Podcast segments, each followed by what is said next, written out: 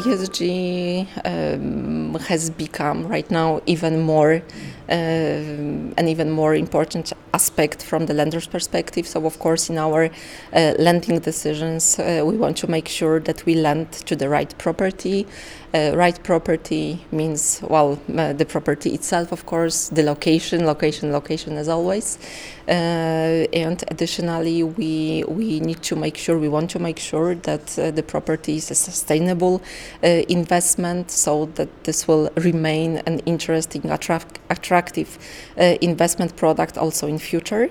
uh, both on the investor side uh, and uh, on the tenant side, uh, because what uh,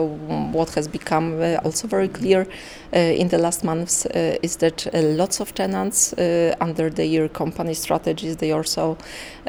require that um, their office space they are in uh, fulfills the requirements of uh, ESG. I mean that they are in an uh, in an energy efficient building,